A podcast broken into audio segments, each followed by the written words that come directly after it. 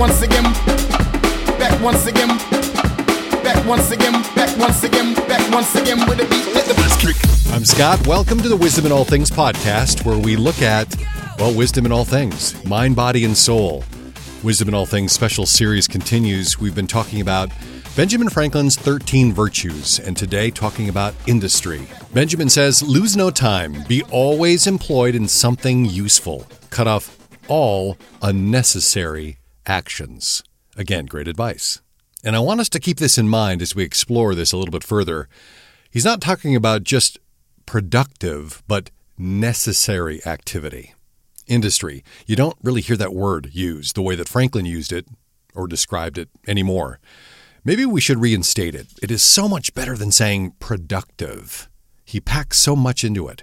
More than the characteristic of just working hard, it is a, a laboring for some useful purpose or the creation of something valuable, as the dictionary defines it. First, consider that there's no room for waste in being industrious. No minute is left unscrutinized or accounted for. If you're going to spend any time, spend it constructively. Time is not lost or wasted as long as we're moving forward on what is worthwhile. Mind you, he's not recommending or even suggesting that we fill every moment. That's just being busy. The pruning and honing and shaping of our time is specific, surgical, life giving, not exhausting, but exhilarating, as it is to be purposeful for creating value. Even relaxation and leisure are on the table. So, this level of, of scrutiny requires a plan, right? Make the most of your time doesn't mean do the most, but that we get the most out of it. Industry is not so much about time management as it is about value management. Necessary or not? That's the question. Industry requires that we be vigilant, as with a machete, whacking away at anything that resembles the unnecessary. So, how do we execute on that? How do we get the most out of our time? Not do the most with our time, but get the most out of our time. Getting the most out of our time can sound like a, a lot like the, the current rhetoric around productivity. But again, thanks to Benjamin, we're focusing on finding that which is most valuable and prioritizing that. We get the most out of our time when we do what is most important. There you go. So, what should we be doing? What is of value to others? How can we bring out the value that others offer? At this point, I'm assuming that you are able to put the right things on the list. What you need to focus on may be self evident, or perhaps you've spent some time deliberating on what is most valuable to you and those that are most important to you. So, how do you get the most out of committing our time to what we've identified as most important? Well, first, it's about asking the fundamental questions.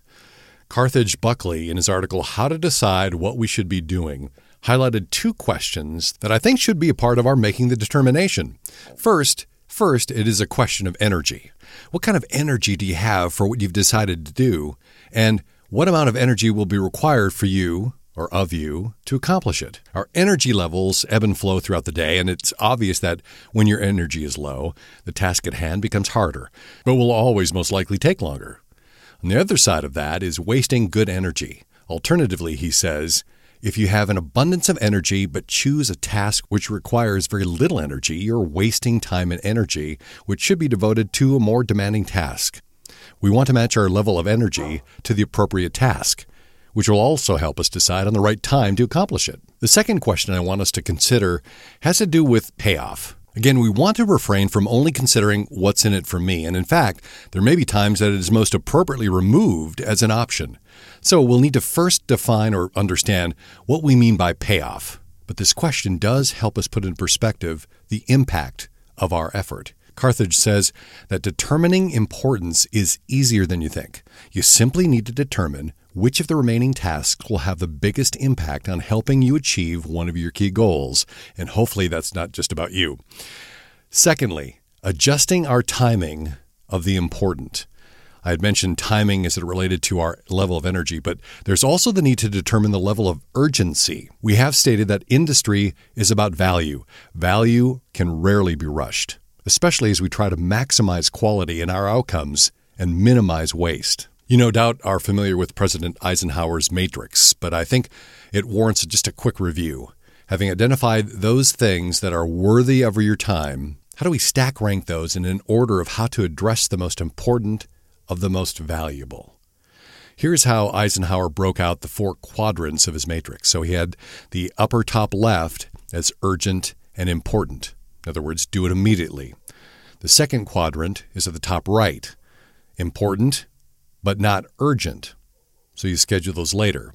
Quadrant three is the bottom left urgent, but not important.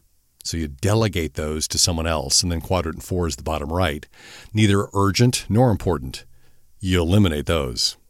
In addition to identifying the right quadrant, the real key is to understand the difference between what is urgent and what is important. Mayo Oshin, in his article for ladders.com, explains that urgent tasks are typically time sensitive and require our immediate attention. They force you to be reactive, anxious, and stressed. Important tasks put you in a proactive and strategic mode. They contribute to your long term goals and give you more time to make better decisions, to avoid stupid decisions. And we all want to avoid stupid. I want us to key in on his main point and the clarity that this matrix uh, can bring, which is that the more time you spend on activities that are important but not but not urgent, the more proactive and productive you will be. So we want to ask the fundamental questions adjust our timing of the important. Next, what about those bigger decisions? Most of our time may be spent on those things whose importance is self evident. But what about the bigger decisions that are a little murky? Those that take a little bit more time and effort to discern? I think the answer to that, or at least a helpful guide to addressing it, is something I've touched on before. You can find that link in this blog post at wisdominallthings.com. Just search industry and pull up Benjamin Franklin's uh, This Virtue and you'll uh, be able to get the link. It is the idea, though, of becoming instinctive in our decision making.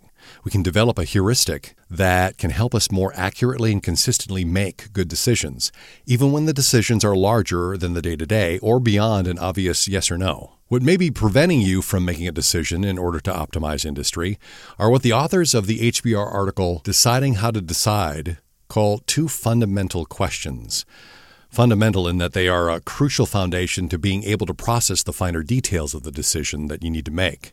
The first is whether or not you know what it is or what will it take to succeed. Before we're able to say yes or no, we need to know if we have or will be able to acquire what is necessary to accomplish what we are committing to. The second question is whether or not you can see all the way through to the finish line when you don't quite have the clarity you need to see both good and, and bad outcomes.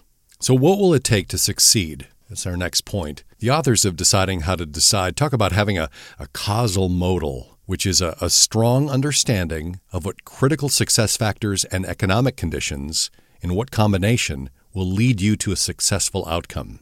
I'm going to repeat that. It's having a strong understanding of what critical success factors and economic conditions, and then in what combination, will lead you to a successful outcome. That's what it takes, or their suggestion, in being successful with the decision making. To get there, they recommend a, a simple test of strength by asking and then being able to confidently answer a set of if then questions about the decision you need to make. You essentially are testing the different assumptions that you have or the expectations you'll have to meet by first asking and then answering, What if? The authors provide these three questions to ask yourself when working through the causal model, in other words, to make those bigger decisions. First, do you understand what combination of critical success factors will determine whether your decision leads to a successful outcome? Good question. Here's another one. Do you know what metrics need to be met to ensure success?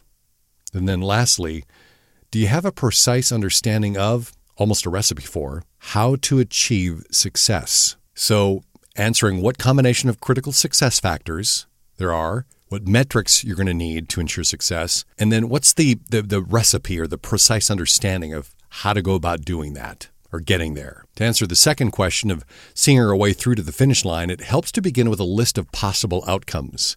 It can be an extension of the previous question, really, which was about the combination of critical success factors. Each action you take or don't take leads to a specific outcome. This way, you can begin to see a range of outcomes that will eventually help determine which direction you should go with the decision you need to make that fits within the parameters of industry and what you have identified as being most valuable. However, sometimes the authors say, under conditions of uncertainty, it's common for executives and us normal human beings not to be able to specify the range of possible outcomes or the probability of occurring with any real precision, even in instances where we understand critical success factors and the model for success. So, in that situation, the authors say, well, ask these two questions now.